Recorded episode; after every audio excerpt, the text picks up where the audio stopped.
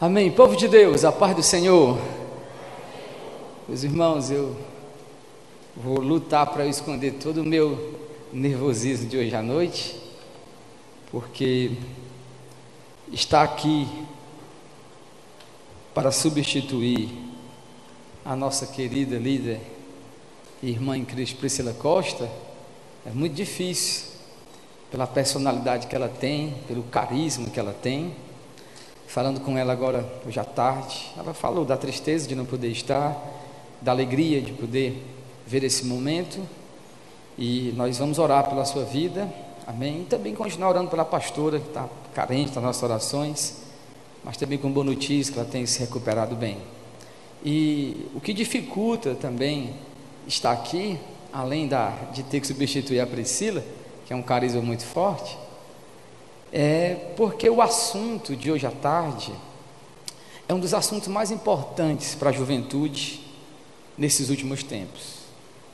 E nós não vamos falar aqui, eu não vou dar uma palestra para você, eu não sou um palestrante motivacional, porque eu preciso disso também, é porque é um peso muito grande ter que falar daquilo que você deve viver em primeiro lugar, que é a verdade do Evangelho de nosso Senhor Jesus Cristo. E para mim ainda se reveste de ser muito especial, meus irmãos, pelo amor que eu tenho por toda essa juventude da Assembleia de Deus Belo Vista. Então eu gostaria que nós fizéssemos desse começo de noite não apenas só para nós cumprirmos o nosso objetivo. Eu não quero pregar simplesmente para substituí-la e também só para cumprir mais o roteiro. Eu quero trazer até nós aquilo que Deus de fato quer falar, que cause mudança para as nossas vidas. Então, se for possível, abra comigo a palavra do Senhor, num dos textos mais conhecidos, mas é como um poço profundo, que sempre que você lança o seu baldinho pequeno, sempre vai ter água para você. Evangelho de Lucas, capítulo 15, verso 11, até o verso 21. Nós vamos continuar nas nossas temáticas do Resolution, finalizando hoje à noite, dando um passeio um pouco naquilo que Deus já falou, e tirando para nós lições pontuais daquilo que o Senhor quer fazer em nossas vidas. Lucas, capítulo 15, meus irmãos, versículo 11, diz assim a palavra de Deus: certo homem tinha 2 filhos, o mais moço disse ao pai: pai, dá-me a parte dos bens que me cabe por herança. Então o pai repartiu seus bens entre eles. Poucos dias depois, o filho mais moço juntou todas as suas coisas, partiu para um país distante e lá desperdiçou seus bens, vivendo de modo irresponsável. E depois de gastar tudo, houve grande fome naquele país, e ele começou a passar necessidades. Então se colocou a serviço de um dos cidadãos do país, e este o mandou para seus campos, para cuidar de porcos. Ele, olha a expressão muito forte, ele desejava encher ou se satisfazer, encher o estômago com as alfarrobas que os porcos comiam, mas ninguém lhe dava nada. Ele, porém, caindo em si, disse: quantos empregados de meu pai têm fartura de comida, e eu estou aqui passando fome. Vou me levantar, irei até meu pai e lhe direi: pai, pequei contra o céu, contra ti, Não sou mais digno de ser chamado teu filho. Trata-me como um dos teus empregados. E levantando-se, foi para seu pai. E estando ainda longe, seu pai o viu, encheu-se de compaixão e, correndo, lançou-se ao seu pescoço e o beijou. Irmãos, que expressão tremenda é essa! E o filho disse: Pai, pequei contra o céu, contra ti, não sou mais digno de ser chamado teu filho. Mas o pai disse aos céus: Trazei depressa a melhor roupa, vesti-o, ponde nele um anel no dedo e sandália nos pés. Trazei também o melhor bezerro, matai-o, comamos e nos alegremos. Tudo isso por quê? Porque o meu filho, que estava morto, reviveu. Havia se perdido e foi achado. E começaram a se alegrar. Amém? Vamos orar. E nessa oração, eu peço a você, que somente você que tem coragem de orar e dizer: Senhor, deixa-me viver esta experiência da tua graça hoje. Amém? Ore do jeito que você sabe. Pai, muito obrigado por este comecinho de noite. Meu coração precisa de Ti.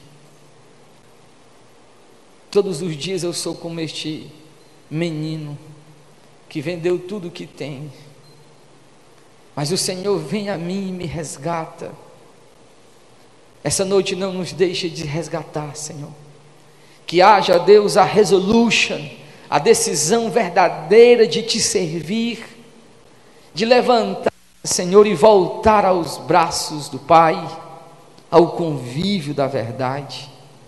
Senhor, ainda que o aparato seja para mais uma noite, ó Deus, normal, frustra os nossos planos, Senhor, revira as nossas mesas, ó Pai, e ergue, ó Deus, aqui o lugar que é Teu, falando conosco segundo Tua verdade, segundo Tua graça, não nos deixando, ó Deus, estar perto de Ti, mas não sentir e ver, ó Deus, que o Teu olhar veio até nós.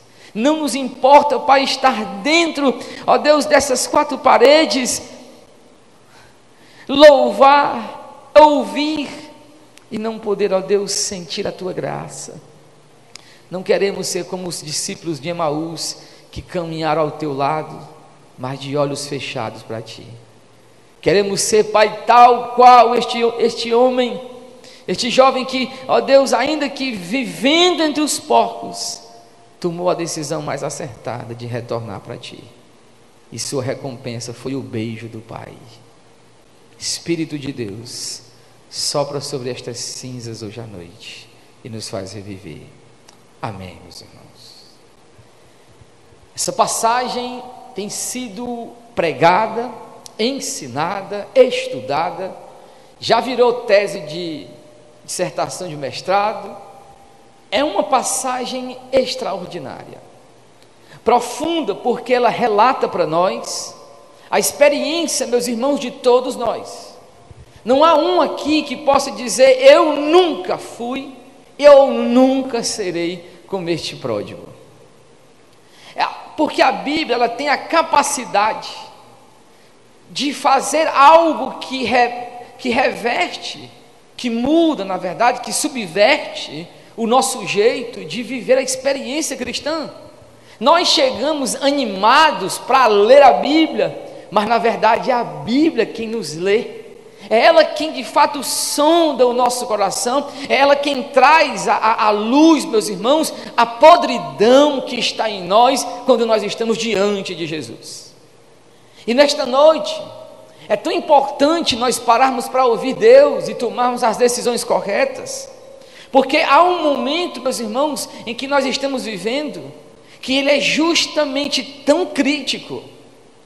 Nós estamos agora aqui ainda, de certa forma, um pouco separados. Nós temos as poltronas aqui um pouco afastadas, muitos estão de máscara, porque nós vivenciamos esse ano aquilo que a comunidade cientista chama de o coronavírus. Este vírus que veio para ficar entre nós, está abalando as estruturas, embora que a política consiga usar o vírus a favor de si, mas ele mudou certos aspectos, as maneiras que nós nos comportamos e nós estamos aqui vivendo. Mas mais do que isso, o vírus trouxe a possibilidade de nós sentirmos algo em nossa vida cristã que nós não éramos para sentir, que é a palavrinha chamada monotonia. É aquela sensação de que nada acontece, aquela sensação de que nada muda, aquela sensação, meus irmãos, de que é tudo uma eterna mesmice. E quantas pessoas, assim como vocês, vinham para um culto, vinham para um momento como esse, mas era apenas a mesma mesmice. O culto nosso, da nossa congregação, ou o culto na sua igreja, ele pode ter todo o aparato técnico como esse aqui, mas ele ainda pode se tornar uma mesmice, porque nossa geração, ela é como viciados em droga, que experimentam agora uma dose, e na próxima dose querem uma dose mais forte, e de uma mais forte em mais forte, ela vai querendo vivenciar a experiência. Nós somos uma geração que não consegue refletir, nós não temos decisões firmes, nós não temos mais, meus irmãos, aquelas convicções, ou como dizia um grande estudioso, as paredes do nosso coração não são mais tão firmes, a ponto de barrar o que vem de fora para o nosso coração e não deixar aquilo que é ruim de dentro de nós sair afora. Então nós temos uma geração que, logo após, meus irmãos, a quarentena, as pessoas não voltaram mais para a igreja, elas estão aqui de corpo presente, mas suas mentes podem estar em casa, em outro lugar, que as fazia vivenciar experiências punjantes, firmes, fortes. Quantas pessoas não esperam a hora do culto terminar, porque após o culto vai ter aquele encontro com a pessoa tal, ou vão sair, ou vão se divertir, vão se entreter com alguma coisa. E para segurar esses jovens dentro da igreja, os pastores, meus irmãos e líderes, e eu me incluo dentro deles, embora eu não faça, eles têm que criar um aparato para que o culto seja divertido, para que o culto seja legal, para que o culto tenha aquela sensação de uma experiência cada vez mais vivaz. Porque se o culto for monótono, se o culto não tiver esta experiência, o jovem não fica, o jovem não vai ficar aqui nessa igreja. Aí cria-se essa estratégia. Só que aqui, meus irmãos, é que entra o erro. Todo o coração, quando está vivendo na monotonia, ele toma suas decisões, porque a força do desejo, a força da paixão, por ter uma experiência mais avante, uma experiência maior, uma experiência diferenciada, o povo de Deus, ela é muito forte. Imagine a cena, 2 jovens estão sentados, meus irmãos, digamos que na garagem do pai da moça. Os pais foram dormir, estão só eles 2. Então ele foi lá e apagou a luz da garagem.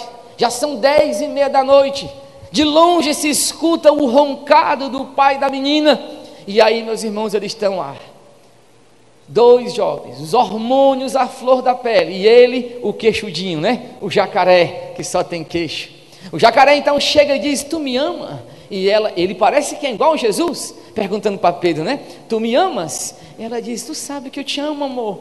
"Ah, então, por que tu fica se prendendo? Tu está tão fria hoje." Essa menina, ela tem o desejo de casar virgem, de se manter na sua integridade por muito tempo. Mas ela tem uma decisão. Ela tem que sair dali e dizer assim: "Me respeite, eu não sou dessas." Mas a força do desejo, a força do querer, a tentação do lado, e ele então vai dar o checkmate agora. É quando ele diz: "Mas todo dia a mesma coisa, a gente só conversa, a gente não, tu está muito frio, tu está diferente, tu não me quer." Aí ele faz o drama, né? O drama da morte, como de quem vai morrer se não tiver experiência sexual. E aí a moça então, ela reflete, pensa e ela se entrega. No outro dia, a mesma coisa. Ela já está entregue ao desejo, ela passa então a ser escrava do desejo. Aquela experiência vai sendo dia após dia. Uma noite ele diz: olha, aqui está muito ruim, toda vez é aqui, vamos para outro lugar. E vão experimentar outro lugar, até o ponto então em que o sexo já perdeu o sabor, porque o sexo também vai virar uma monotonia. E aí ele vai dizer para ela: não dá mais certo. Ela vai dizer: não, mas a gente, não, mas tem um compromisso com você, não. Essa experiência se repete todos os dias. Citei o exemplo do ato sexual porque eu acho que eu devia citar, mas ela se repete, meus irmãos, em todas as áreas da nossa vida, em todas as áreas da nossa vida. Pode talvez não ter a consequência do ato sexual, mas a paixão por as coisas, ela pode se tornar aquilo que na Bíblia nós chamamos de os ídolos do nosso coração. E é baseado nisso, meus irmãos, nas resoluções que nós devemos ter, firmes contra o pecado, firmes contra o mundo, firmes contra nós mesmos. Eu gostaria que você analisasse comigo essa passagem. Na introdução dessa parte eu quis enfatizar isso, porque é isso que vai acontecer. A parábola é sobre o resgate de Deus das nossas vidas. Cristo está no contexto de fariseus, de pecadores. Ele quer enfatizar como a graça de Deus vem, não em primeiro lugar, meus irmãos, aos fariseus, mas àqueles que são os imerecidos, os pecadores. E Cristo conta então esta parábola e diz: olha, um pai tinha 2 filhos. Um deles disse: pai, me dá a minha parte da herança. O pai então repartiu os seus bens. O que faz com que um jovem, na nossa cultura nós pedimos a herança quando o pai morre, o que faz com que um jovem chegue para o pai, ainda vive, e diga: pai, eu quero a minha herança? Ele não tem agora nesse momento consideração pelo pai, consideração pela família. O que ele quer é aquilo que é dele. Vivemos, meus irmãos, dessa forma. Uma geração de jovens egoístas demais, que querem somente ter aquilo que eles desejam, se afirmam em seus direitos e não em seus deveres, nos compromissos. Por isso a primeira temática do Resolution foi o compromisso, reaver o nosso compromisso. Nós não somos mais de nós mesmos. Se você é um cristão verdadeiro, se eu sou um cristão verdadeiro, nós não nos pertencemos mais. Nós não temos o direito de dizer: Jesus, me dá a parte da minha herança porque eu quero sair, porque tomaram uma decisão dessa, é morrer espiritualmente. O compromisso é real, não pode ser uma brincadeira.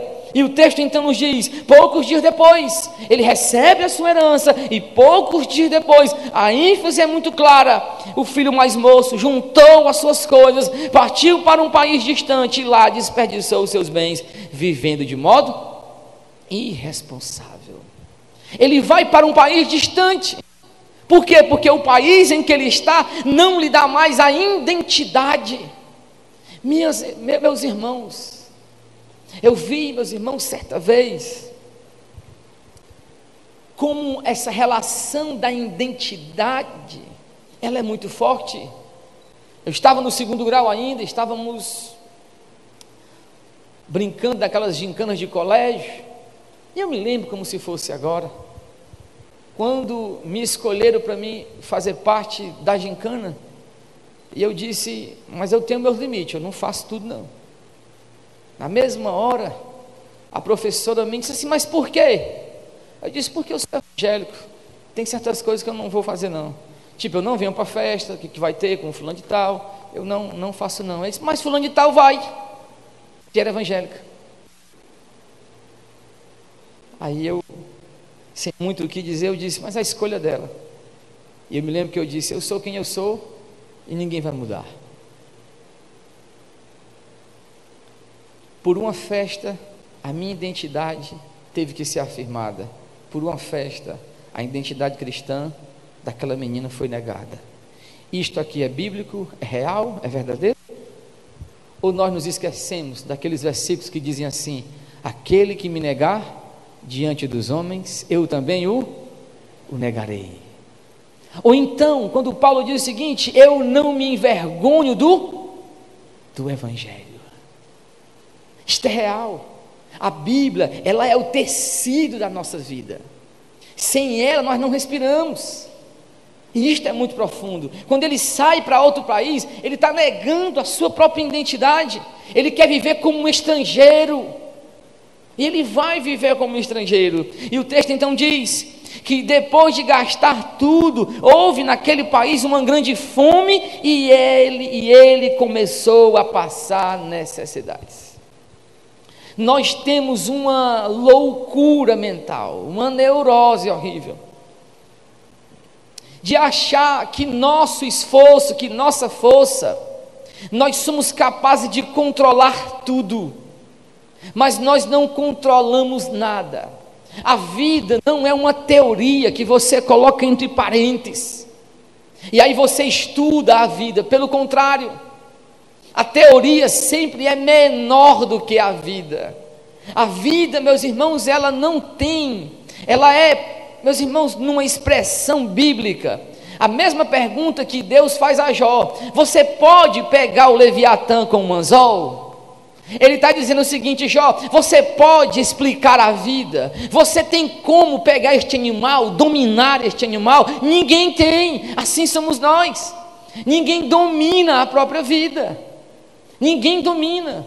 Eu me lembro que eu assisti um filme não muito bom na verdade, mas uma cena extraordinária, é fascinante. O Tom Cruise está contracenando com a Nicole Kidman, e eles estão conversando, e ele pergunta para ela sobre uma festa que eles foram. E ela então flerta com um marinheiro, e ele pergunta para ela: o que é que você quis fazer com ele? Ela disse: eu tive vontade de me deitar com ele. E ele estava beijando a esposa. Então quer dizer o quê? Que naquele momento ele está beijando a Nicole Kidman, só que o pensamento dela está onde? Lá no marinheiro. Nós controlamos a vida? Jamais. Por isso, meus irmãos, que nós estamos fracassados, se nós quisermos viver uma vida sem Cristo, porque Ele sim é o dono da vida. Quando ele estava dormindo na proa do barco, e que o barco estava, meus irmãos, quase indo a pique, indo a afundar, o texto bíblico diz que os discípulos levantam e dizem: Senhor, acorda, nós vamos morrer. Jesus se levanta sobre a proa do barco e diz: vento, mar, acabou-se. Irmãos, e os discípulos admirados dizem: quem é este que até o vento e o mar lhe obedecem? Porque só há uma passagem na Bíblia em que o vento e o mar é obedecido, meu irmão, por alguém. Quem é que de fato controla tudo? Quando lá no Gênesis está escrito que o mundo era sem forma e vazia, e o Espírito de Deus pairava por sobre as águas, e aí Deus disse: haja luz, e houve luz, e ele começa a criar pela sua palavra. Quando Pedro viu aquela cena de Jesus controlando o mar e controlando o vento, ele disse: este daí tem os mesmos poderes do que o grande Deus. E no final das contas, quem ele era? O grande Deus, o Todo-Poderoso, o Rei da Glória. Então nós não podemos controlar a vida.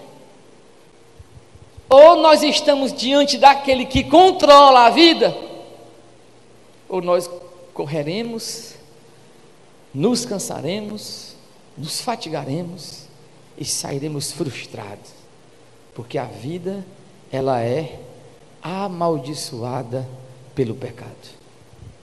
Quando o texto bíblico diz: maldita é a terra por tua causa. Só pode viver uma vida agora longe da maldição quem está em Cristo, na vida eterna, a vida abençoada por Cristo. E este jovem tomou a decisão errada. Ele voltou, meus irmãos, aliás, ele voltou para outra direção, e o texto então vai dizer que ele passou grande fome. Então ele se colocou a serviço de um dos cidadãos. E escute agora: toda vez que o pecado se apresenta para você, a tentação se apresenta para você, o desejo do tentador e o desejo da tentação é escravizá-lo, A passagem, ela é muito forte.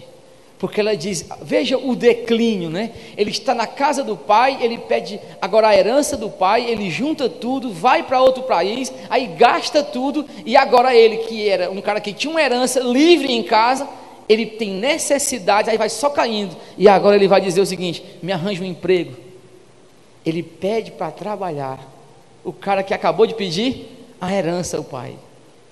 A escadinha, ele está só rolando, e olha o que o texto então vai dizer, que o trabalho dele é cuidar dos porcos, um trabalho miserável, miserável, cuidar dos porcos.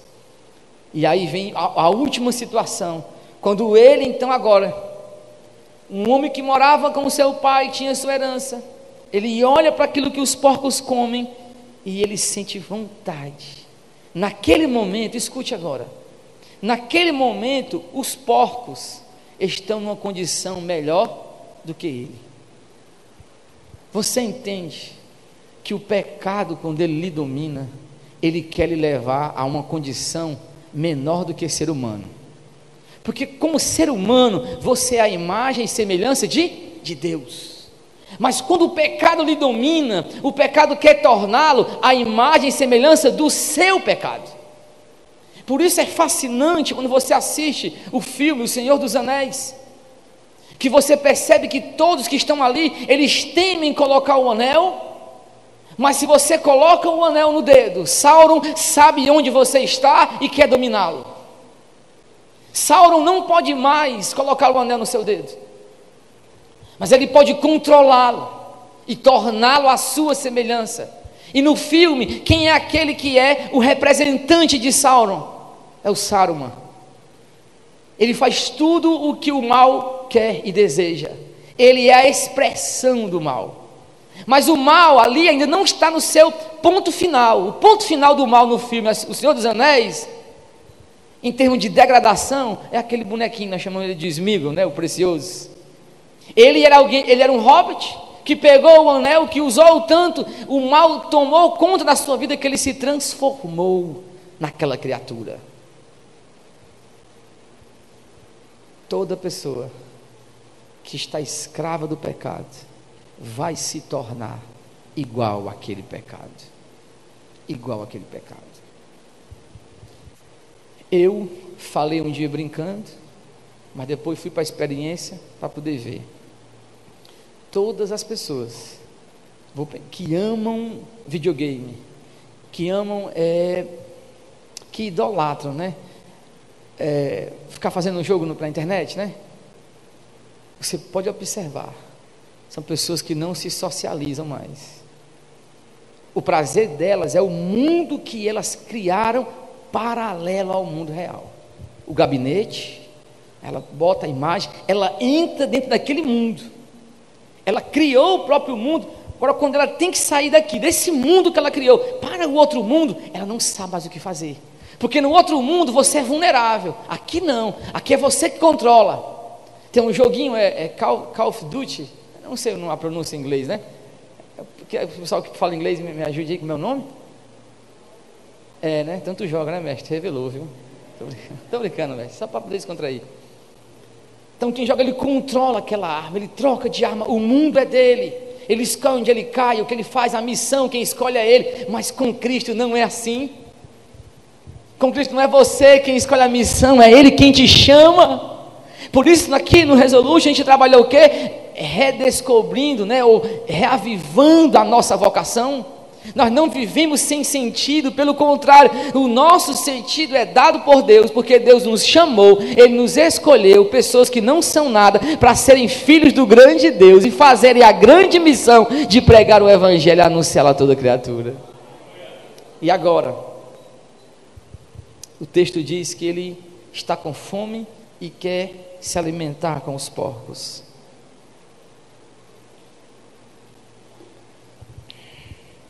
E agora vem a hora da nossa escolha. Olha o que o texto nos diz. Ele, porém, caindo em si. Caindo em si. Povo de Deus, acho que não era para mim estar pregando mesmo, não. Porque eu me entrego demais, vamos lá. Deixa eu fazer agora aqui um negócio com vocês. Vamos imaginar, gente, que dois jovens, aproximadamente de 25 a 26 anos, apaixonados, ele acabou de se formar, está trabalhando, está ganhando muito bem, está ganhando R$4.000, ela também trabalha, está ganhando R$5.000, ela ganha R$1.000 que ele, tá bom? Pode ser? Aí eles são muito apaixonados, eles se casaram, compraram um apartamento aqui, tem já o seu carro, eles são muito apaixonados, eles se amam demais, eles se querem demais, eles se desejam, ela é muito bonita, ele também não fica para trás, não pense que sou eu não, viu gente, estou brincando. E aí de repente eles vão para, ele tem uma vontade enorme de esquiar, e ela também, grande Luquita.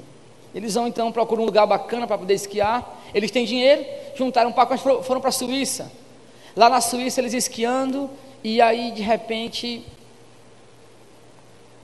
ela vacilou, caiu, tombou, e agora está paraplégica, só mexe o pescoço. Eles têm aproximadamente 1 ano e meio de casado só, ela não é mais mulher, para ele como antes, ela já não pode mais acordá-lo com um beijo, já não pode mais trabalhar, o sexo já não é mais o mesmo, e é se tiver, e eu lhe pergunto agora e me responda com sinceridade, porque eu sinto a mentira de longe, e a desonestidade, este rapaz tem o dever de ficar com ela, ou ele vai desperdiçar, ou ele pode deixá-la, porque ele ainda é jovem, ele pode escolher outra vida e viver com outra pessoa, já que ela não é mais a mesma mulher? Vamos lá? O que é que você me diz? E aí, gente? O que é que vocês acham? Não, não acredito não. O povo da capital não vai responder um pastorzinho do interior. Gente, o matuto sou eu. O grande Ronaldo.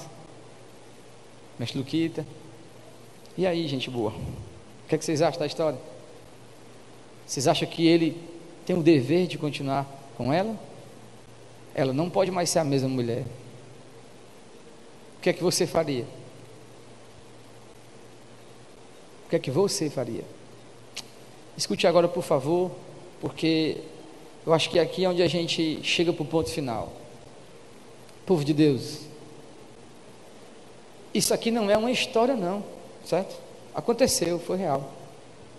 Foi real. A diferença é que a história que eu estou contando muda só algumas coisas. Foi um pastor, a esposa dele teve um Alzheimer muito raro e ela perdeu toda a memória, ficou com uma criança e ele ficou com ela, cuidando dela. Ele mudou o seu jeito de viver para servir e amar. Porque o nome disso aqui, meus irmãos, de quem continua é o quê? É amor. Porque está escrito que o amor tudo espera, tudo crê, tudo sofre.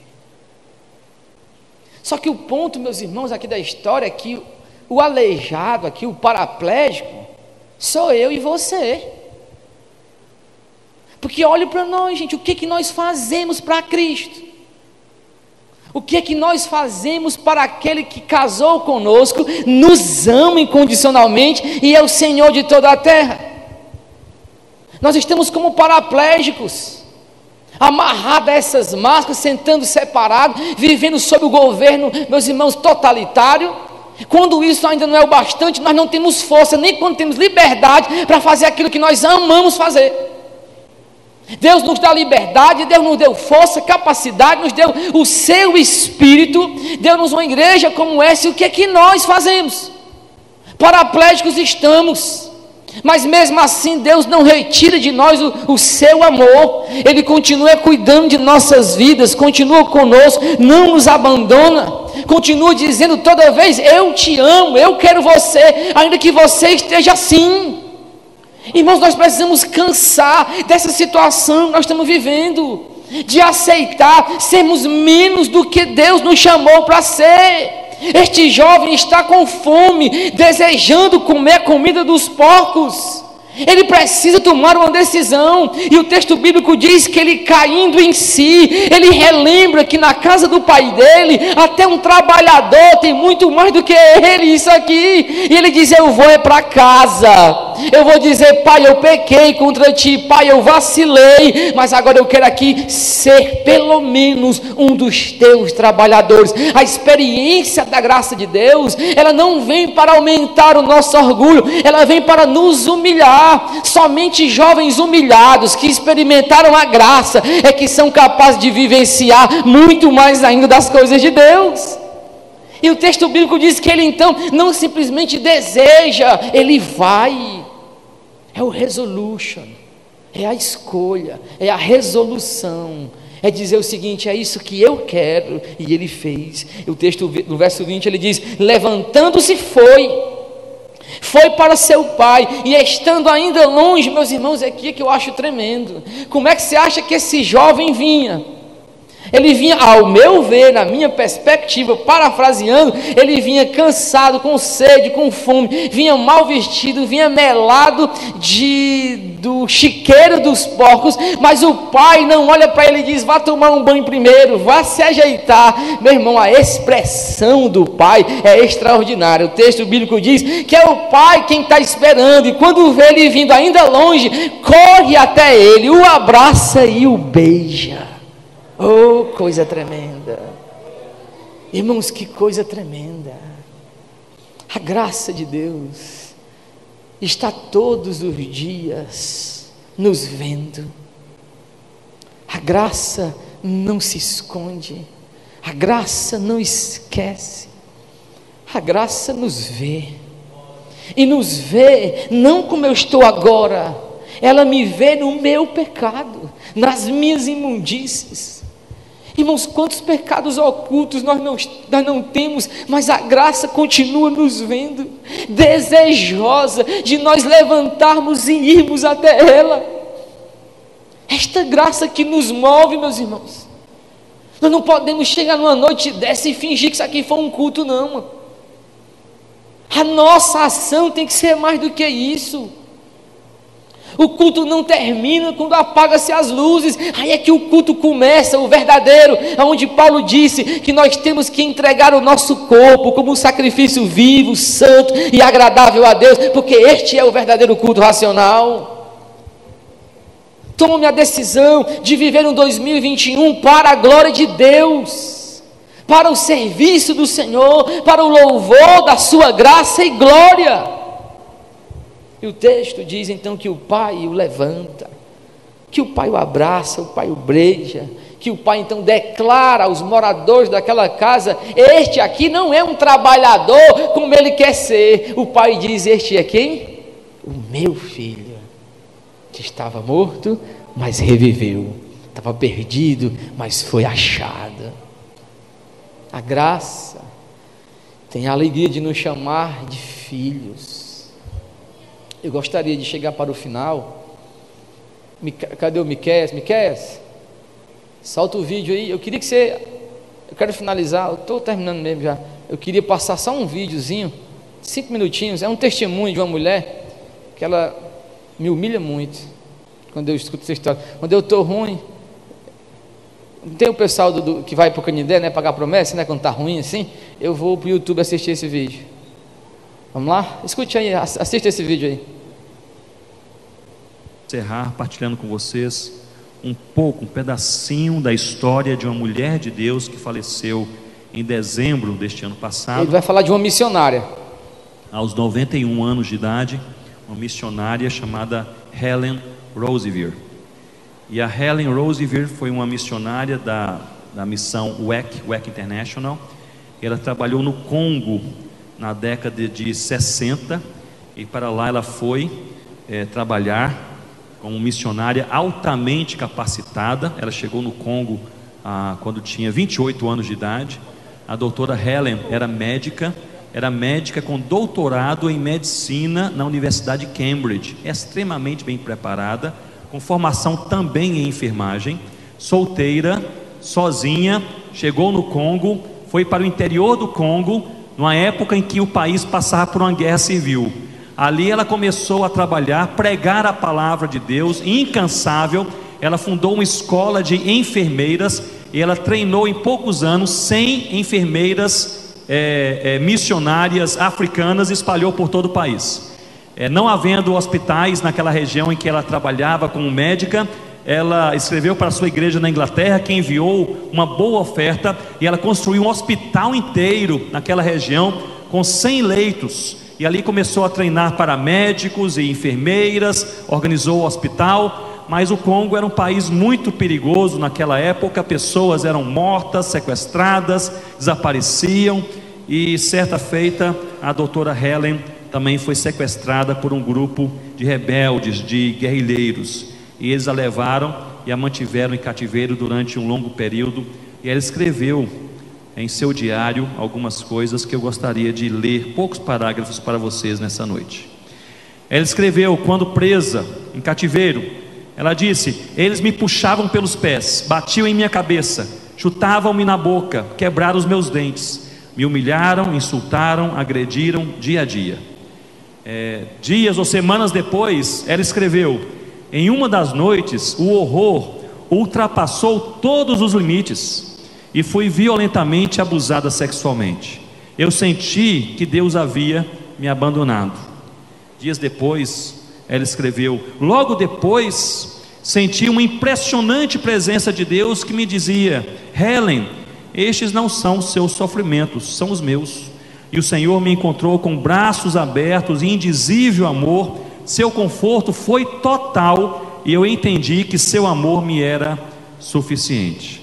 Ela foi liberta do cativeiro, voltou para a Inglaterra, ficou praticamente um ano internada para se recuperar dos dentes quebrados, ossos quebrados, do trauma psicológico, emocional. Durante um ano, foi depois ali, recebeu alta dos médicos, daquele hospital inglês, voltou para a sede da missão da WEC, dizendo: eu quero voltar para o Congo. E a diretoria disse: nós não vamos enviá-la, a situação no Congo está agora mais difícil do que antes. Ela disse: se vocês não me enviarem, eu saio da missão para voltar para o Congo, porque Deus me quer naquele lugar. Eu ainda não preguei a palavra a todos que Deus colocou em meu coração. E a missão a enviou novamente para o Congo. Ela voltou para o mesmo lugar, percebeu que os guerrilheiros haviam destruído aquele hospital, único hospital da região, com 100 leitos. Ela escreveu para a sua igreja. O pastor visionário, missionário, levantou mais uma oferta na igreja, enviou para a Helen no Congo, e ela construiu um novo hospital, dessa vez com 250 leitos, e ainda uma escola de enfermagem e uma escola de paramédicos. E ao fim da sua vida, quase ao fim, antes de sair do Congo, ainda um leprosário.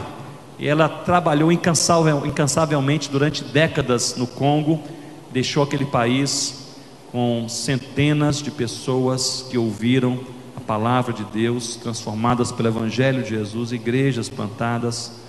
E ela foi uma mulher até o final da sua vida que rodou o mundo, dando testemunho e mobilizando jovens para a obra missionária.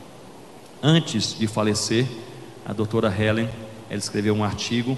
Eu gostaria de ler apenas um parágrafo deste artigo que ela deixou, e eu creio que resume bem também este ensino da teologia reformada, da centralidade da palavra de Deus. Não apenas uma palavra litúrgica, não apenas uma palavra que tem um espaço em nossa biblioteca, porque está em nossa língua, mas uma palavra que nos desafia e nos transforma. E quando nos transforma, nos impele a nós pregarmos este Evangelho que tanto mexe com o nosso coração. A doutora Helen, ela escreve este artigo seguinte: o problema é quando não queremos só Jesus. Queremos Jesus e mais alguma coisa. Queremos Jesus e a popularidade. Queremos Jesus e o sucesso. Queremos Jesus e os aplausos. Queremos Jesus e o reconhecimento. Queremos Jesus, mas queremos também ser os primeiros e ser os melhores. Não, meus irmãos, nós devemos desejar somente Jesus. Amém. Só Jesus. E aí, povo de Deus, o que foi que vocês acharam? Eu não tenho inveja de quem tem muito dinheiro, de quem tem uma casa boa. Eu ainda não tenho. Eu não tenho inveja de quem é muito bonito, não preciso disso não. Realmente tem poucas pessoas no mundo que me fazem inveja, e a doutora Helen é uma, porque o que ela fez por Cristo é algo que me deixa envergonhado. Ela foi estuprada, foi violentada, perdeu o dente, volta para o país, se recupera. O que ela faz? Eu vou para outra igreja, nunca mais eu piso no campo missionário. É o que os nossos crentes fazem hoje. A gente troca de igreja como quem troca de roupa. A gente fica chateado por besteira. E esta mulher sofreu isso aqui. E a primeira coisa que ela faz, o que é? Depois, vou voltar para o Congo. Faz 2 vezes mais do que ela estava fazendo. E ela, profundamente, ela diz: o problema é que nós não queremos só Jesus. Queremos os aplausos, o sucesso e outras coisas, e Jesus. Ela me deixa corado de vergonha. Isto é para nos corar de vergonha. As nossas decisões não podem ser egoístas, tem que ser para Cristo. Nossas igrejas estão precisando de jovens que de fato escolhem Cristo, que não precisa ficar vivendo de moda da fé. A pauta da outra igreja vem pautar a minha igreja. Não, aqui quem pauta é Cristo e o nosso relacionamento com Ele. Nós precisamos acordar, povo de Deus. O que o mundo enfrentará não é um covidzinho, não, que eu der nojo esse negócio. O que o mundo enfrentará, meus irmãos, é a ira de Deus. E o que que nós vamos fazer? Eu vejo pessoas jovens com depressão. Irmãos, esta mulher teve tempo para poder ficar com deprê? Eu tenho vergonha. Esta mulher, ela tinha todo o direito de cair em depressão, síndrome do pânico. Irmãos, ela foi violentada. Mas essa mulher, ela disse: eu quero Cristo. E ela não tem essas mazelas. E nós, meus irmãos, pessoas com depressão no conforto do lar, com videogame, celular, Netflix, com depressão. Meu irmão, talvez nem cristão tu seja, é isso que tu merece mesmo, é viver essa mazela, porque quem não tem Cristo, meus irmãos, está à mercê de toda essa mazela do mundo. Quem tem Cristo, ainda que passe por tudo isso aqui, o prazer dela é viver a missão que Deus colocou no seu coração. O nosso prazer é viver a vocação que nós temos. Por isso eu peço que hoje à noite, me perdoe as minhas palavras, eu não quero agredir ninguém não, e às vezes acabo errando demais, porque talvez seja o modo que eu me expresse, mas do fundo do meu coração, meus irmãos, está na hora de nós acabar com essa mornidão que chegou entre nós, de nós sermos jovens mais vivos, mais cheios do poder de Deus, mais cheios da graça de Deus. Eu vi uma pessoa falando mal de que nós tínhamos que mudar a oração, umas coisas. Eu digo: nego velho, tu tá doido, é? Os nossos jovens que oravam naquele tempo são os pastores de hoje, mano. Nós tínhamos prazer de ser ministro, mano. Nós tínhamos prazer de sentar aqui, nós ficávamos esperando uma palavra. E nós hoje nós queremos ser o quê? Quem é que pauta a nossa cultura? É Felipe Neto. É Felipe Neto, essas carniças do YouTube, tudinho, diga logo. Essas imundícies, mano. Essas imundícies. Ora, a prova disso é a sua roupa que você está hoje usando aqui. Ela pode ser pautada por uma cultura que é anticristã, e nós nem percebemos. Nós usamos roupas imorais, parecemos um mendigo todos rasgados. Ora, eu me lembro outro dia, eu rápido saí para ir na padaria, vesti minha camisa ao avesso, e a moça riu de mim: sua camisa está ao avesso. Eu disse: e tua calça toda rasgada? Ora, mas rapaz, povo de Deus, essa é a cultura. A cultura do apontar os outros, mas nunca. Meus, nós não precisamos dessa cultura. Nós temos Cristo para viver, amém? Um relacionamento com Jesus, a experiência com a graça de Deus. Volte para a sua congregação dizendo: pastor, olha, o pastor Neves falou isso aqui, nós vamos fazer isso aqui, nós vamos vibrar. Nós queremos mais do nosso Deus, amém? Mestre Luquita, vamos ficar em pé, povo de Deus?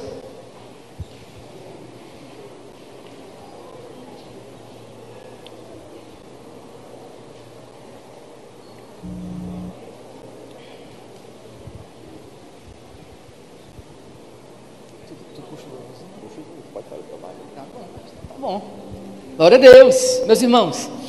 Hoje à tarde, aliás, já no nosso comecinho de noite, tem alguém aqui que tenha sentido de verdade que esse 2020 mesmo não valeu nada, mas que vai começar um 2021 diferenciado na sua vida? Tudo o que Deus falou hoje à tarde, Ele cobrará de nossas vidas. Então eu preciso que você expresse isso diante do Senhor, amém? Coloque a sua mão no seu coração. Vamos orar. O Lucas vai louvar ao Senhor. Logo depois, seguindo, nós finalizaremos.